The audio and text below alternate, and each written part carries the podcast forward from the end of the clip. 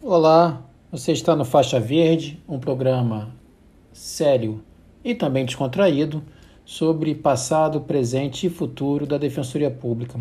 Gente, eu vou compartilhar com vocês nesse episódio é uma intervenção que fui convidado pelo CACO, né, o Centro Acadêmico da Faculdade de Direito da UFRJ, e que trazia a temática do estágio Espero que vocês gostem e fico aí para os meus poucos ouvintes aberto às críticas, às censuras e também aos devidos e necessários esporros.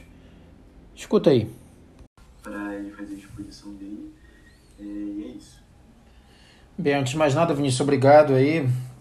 Boa noite a todas e todos. É uma satisfação enorme eu, como um filho do UFRJ, não do curso de Direito, fui, fiz minha graduação em História no IFIX, na época nem tinha Instituto de História ainda, então é uma satisfação enorme poder participar dessa Semana Jurídica aí do CACO. É, eu vejo inicialmente um desafio duplo né, na, minha, na minha fala. Primeiro, porque já se aproxima da segunda década que eu não mexo com direito do trabalho. Até depois deixo aí, eu vou deixar essa pergunta para os organizadores, por que, que eu fui convidado para o evento. E o segundo desafio é falar depois da professora Jéssica, né? Deu uma baita explanação aí, fez até o recordar os tempos lá do, das aulas do professor José Murilo de Carvalho, ele que traz toda essa lógica de cidadania regulada. Fica até a indicação, Cidadania no Brasil, é um longo caminho, esse livro dele que já é um clássico. Mas veja só, apesar de não saber absolutamente nada de direito do trabalho, me chamou muita atenção o título do painel, que é Exploração da Mão de Obra. E explorar, se a gente pegar o dicionário, explorar é tirar partido, é se aproveitar. E mão de obra, eu fico a imaginar o seguinte: o estagiário ele pode ser considerado uma mão de obra são essas duas primeiras questões ah, que eu trago. Né? E eu trago pelo seguinte: eu trago porque o Brasil, e eu peço até licença aos jovens alunos, porque a professora Jéssica conseguiu combinar aí o conhecimento técnico com também o direito positivado, mas o que eu vou trazer aqui é muito mais apropriações históricas e percepções pessoais minhas com relação ao estágio. Mas o Brasil ele é marcado por uma história de explorações. Vejam, o índio, quando o elemento europeu chegou aqui, foi explorado. Chegou-se ao ponto de não se permitir mais a escravidão do índio, mas se ocorresse a chamada guerra justa, ele poderia ser é, escravizado daí até o movimento dos bandeirantes. O negro foi tirado da África e aqui escravizado, foi explorado. A mulher nunca teve voz. Até hoje é explorada, é explorada no mercado de trabalho com piores condições, é explorada ah, no cenário político com uma subrepresentação. A criança, ela é explorada. Tanto é que, a depender do extrato social, tem a sua infância reduzida sendo encaminhada diretamente para o mercado de trabalho. E a própria figura do trabalhador, né, no, numa inserção numa economia, é, no modo de produção capitalista, ele também tem que ser explorado. Então vejam, é, nós estamos numa história de explorações e o que eu percebo, e daí a felicidade do título do painel, é que no mundo jurídico e aí eu, eu vou deixar até um pouco de lado a figura do aprendiz, peço também licença para vocês para isso, porque eu quero focar no estagiário. Ah, no mundo jurídico ele não está ele não tá, ele não tá desligado desse histórico. Porque o estagiário ele é o explorado no mundo jurídico. E quanto a isso, é, eu não tenho dúvida alguma em trazer essa, essa constatação. Vinícius falou agora há pouco aí que alguns já fazem, a maioria já faz estágio. Há uma mistura de indignação, de revolta, tudo isso motivado a, por um movimento de exploração. Movimento de exploração pelo desvio de função, pela compreensão de que o estagiário ele é uma mão de obra barata, qualificada. A indignação pela exploração no sentido de que não é reconhecido o estágio como uma importantíssima etapa pedagógica. E já que eu afirmei aqui que eu gostaria de trazer apropriações históricas, que, que me perdoem os professores lá agora do Instituto de História do FRJ, do antigo IFIX, quando a história estava tudo num centro só. Mas eu vou invocar um personagem que está até na moda agora, ele lançou até o segundo volume de um livro dele, o Laurentino Gomes, né, sobre escravidão, e ele fala o seguinte, né, que todos nós no Brasil ou somos filhos de escravo ou somos filhos de donos de escravo. E, e o Laurentino ele é até muito feliz na, na análise histórica dele para que não incida em anacronismo, ou seja, julgar o passado com o olhar de hoje, ele fala o seguinte: ah, vamos pegar no modelo da sociedade escravagista. Ah, o negro escravizado ele não tinha a identidade dele racial. O que ele queria naquele momento era se ver livre e, se possível, assim que obtivesse a sua alforria, assim que obtivesse a sua liberdade, que ele pudesse ter escravos porque ter escravos naquela sociedade era um sinal de riqueza. Ou seja, ele era um explorado que desejava ser um explorador. Só já no século XIX é, que a gente tem a figura do abolicionismo, e aí sim há, há, um, há uma questão de identidade racial é, querendo romper com isso. Veja, no próprio, na própria figura do quilombo, que é quando ah, se tentava fugir ah, do cenário em que predominava o senhor com seus escravos, no próprio quilombo você tinha escravos. E por que, que eu quero trazer essa apropriação histórica? Porque vejam, todo profissional do direito, defensor público, como eu estou, ah, magistrado, promotor de justiça, uh, procurador do Estado, advogado, todos eles passaram pela figura do estágio, todos eles se rebelaram. A professora Jéssica apontou aí da falta de férias, falta de redução da, da carga antes da lei do estágio. Eu posso ir até mais longe e quem sabe até entregando um pouco a idade. Antigamente o estagiário ele era responsável por fazer carga de processo, ele era responsável pra, por ficar lendo o diário oficial para ver se tinha alguma publicação. Ah, na época dos autos físicos, ele era responsável por furar folhas, se estagiário do Tribunal de Justiça carimbar o número da página.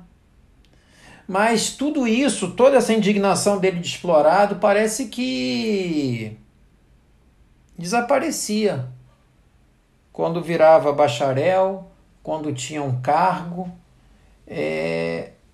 Parece que esquecia aquele momento. Toda aquela indignação dele como estagiário era apagada. Então, essa apropriação histórica é, que eu gostaria de trazer inicialmente.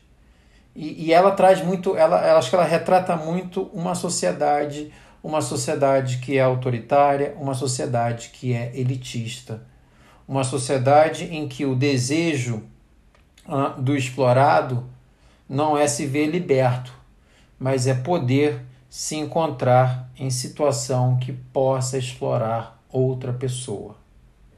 Isso fica muito claro é, na figura do estágio. Uma outra, uma outra questão que me chama muito a atenção nessa lógica de exploração do estagiário, de tirar partido, de se aproveitar. Se a gente pegar o dicionário e encarar o verbete exploração, a gente vai se deparar até com a definição de sugar. E acho que é um pouco disso, né? Que se suga o estagiário mas é a incapacidade de verificar o estágio como uma etapa pedagógica. Ah, o estagiário, e isso me chama atenção em toda a legislação do estágio, o estagiário tem um direito fundamental que muitas vezes ele, ele é esquecido no dia a dia, que é o direito de errar. Porque você só aprende errando. Porque muitas das vezes o que nós queremos não é um estagiário. O que um órgão público quer, um escritório quer, é muitas vezes um milagreiro para ele, é um faz-tudo. Mas ele não está preocupado em entender que aquela pessoa, e aí eu faria até essa comparação ah, com a criança e o adolescente. Se a gente pegar lá o 227 da Constituição, há a declaração de que a criança e o adolescente merecem uma proteção especial ah, porque são seres em formação, são seres em desenvolvimento. A mesma lógica deve, deveria ser observada para o estagiário. Eu até brinco com os meus, falando assim: poxa, bota uma receita de bolo aí, escreve qualquer besteira. Me coloca à prova se eu estou lendo o que você está fazendo, porque vejam, se sair um erro na petição, pode até ter o nome do estagiário, mas o erro vai ser meu, Eduardo. Mas até disso estamos é, limitando o estagiário até ao direito de errar porque não verificamos, não reconhecemos como uma, uma etapa pedagógica. Não reconhecemos é como uma, uma etapa em que nós estamos educando os futuros profissionais da área jurídica. Daqui a dois, daqui a três anos, aquela pessoa que esteve no estágio, teoricamente, ela vai estar é, capacitada para realizar atos sozinha. E, e eu vou dar algo aqui, algo que me choca, e acho que o que demonstra como essa etapa pedagógica ela não é observada no dia a dia, quer seja de escritórios, quer seja em órgãos públicos.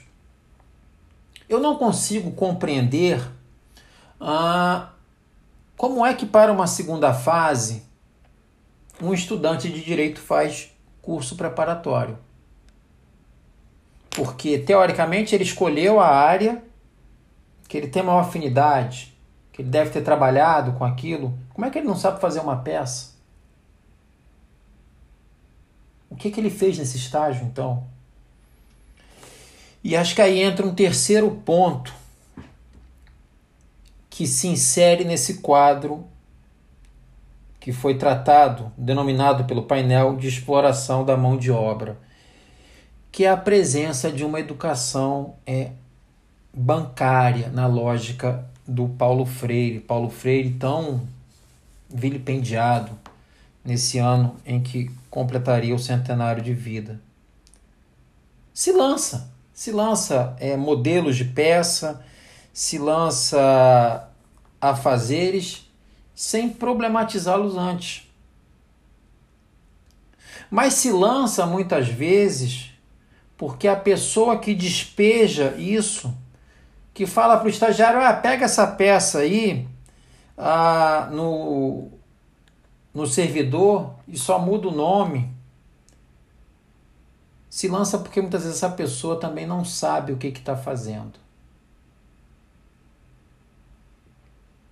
Isso, inclusive, é uma grande deficiência uh, da academia, é uma grande deficiência dos certames públicos, porque veja, até mesmo para ser advogado, cada um de vocês irão passar por um certame público. A prova da OAB, um concurso. Concursos esses uh, que não verificam conhecimento mas muitas vezes verificam a capacidade de cada um uh, dos seus participantes de memorizar. Memorizar o direito positivo, memorizar entendimentos doutrinários, memorizar decisões dos tribunais. não se incentiva a lógica de pensar. Daí porque fica muito mais fácil, simplesmente jogar, faz isso daí. Invoca uma súmula, vamos pegar aqui, já que eu atuo tanto no crime, se invoca uma súmula 70, em que o depoimento ah, dos policiais é o suficiente para condenar alguém. Mas espera aí, qual que é a lógica da súmula 70? Por que, que eu estou invocando ela? Ah, essa súmula, por exemplo, só a partir de uma lógica de problematizações que eu trago agora para vocês, ela seria válida num cenário republicano? Aliás, em um cenário em que a presunção no processo penal, a única presunção válida é de inocência, como que eu posso trabalhar com uma presunção de legitimidade ah, que vai implicar na responsabilidade de alguém? Veja, tudo isso é simplesmente deixado de lado. E essa pessoa, teoricamente, vai estar pronta para encarar o mercado de trabalho ao término é, do seu estágio. É a vontade de explorar, é a incapacidade de reconhecer o estágio como uma etapa pedagógica, e não adianta colocar isso na lei. É necessário fazer isso no dia a dia. Dá trabalho, educar dá trabalho. Seria tão mais ah, confortável para um advogado uh, explicar como se faz uma peça do início ao fim, seria muito mais confortável para ele se a gente pegar um, um modelo e passar para o seu estagiário como ele faz. Ah, mas gera tempo a educar. Sim, gera tempo. Mas, como eu disse, o estagiário é alguém em formação. É alguém que nós temos que ter todo o cuidado. E não é por bondade, não é por misericórdia, não é nada disso. É porque aquele rapaz, é porque aquela moça, ela vai estar no mercado. E afora isso, nós temos um problema seríssimo, um problema seríssimo uh, de má formação. Muitas vezes o responsável por essa etapa pedagógica ele simplesmente não sabe das coisas. Essa, essa questão da exploração, do explorado a desejar ser o explorador, o explorado desejar ser o explorador, ele fica muito claro em brincadeirinhas como a gente escuta o estagiário escraviário, ou o estagiário ter como principal é, remuneração conhecimento, mas que conhecimento que está sendo passado para ele? O conhecimento do Ctrl C, Ctrl V?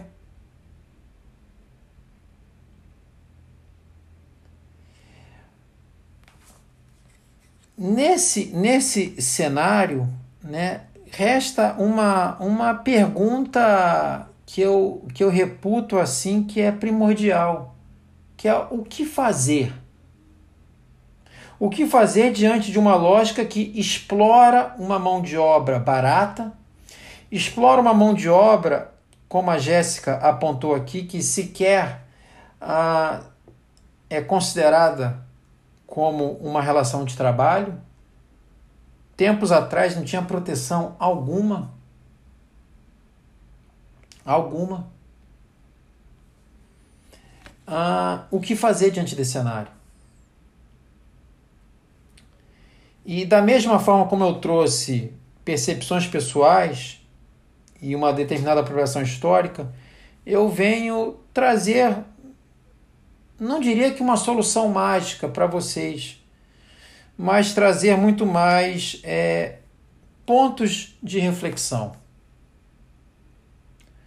Acho que o primeiro dado a se fazer diante de uma realidade em que o estagiário ele é explorado, explorado no sentido do termo, de se tirar partido dele, de se aproveitar dele, né, e tudo isso indevidamente, é reconhecer que vivemos em uma sociedade autoritária e elitista.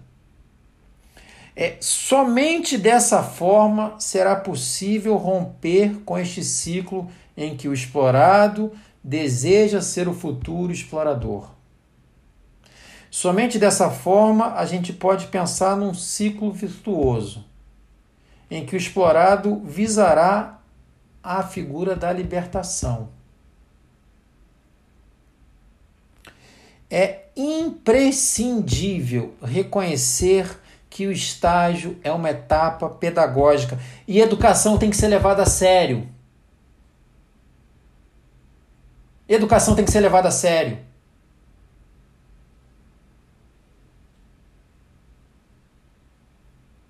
E por fim, é, eu vou ser respeitoso com o tempo aí que o pessoal deu, salvo engano era de 20 a 30 minutos.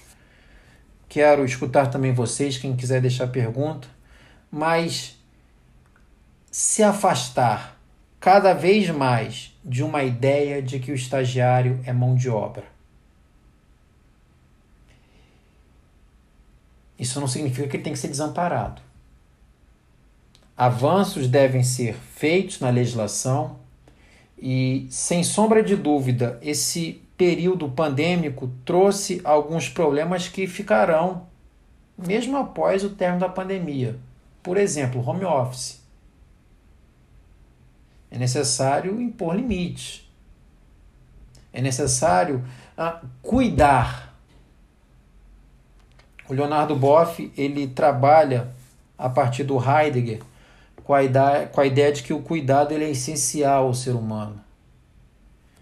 E acho que tão somente quando a gente entender que o estagiário ele merece ser cuidado, é que a gente vai conseguir romper com essa lógica de que ele é explorado e que assim que eu tiver uma carteira vermelha, assim que eu tiver uma carteira que me conceda algum cargo público, eu possa explorar a geração futura. Gente, não sei se atendi o que vocês gostariam, tá? Não vim com conhecimento técnico, talvez venha com uma fala um pouco mais apaixonada, mas fui estagiário e mantive essa indignação. Mantive essa indignação porque eu acho que é isso que nos impede de nós envelhecermos. E só assim a gente pode tentar mudar o cenário. Esse era meu recado que eu queria deixar para vocês. Muito obrigado aí. Fico aberto para qualquer questionamento de vocês. Muito obrigado.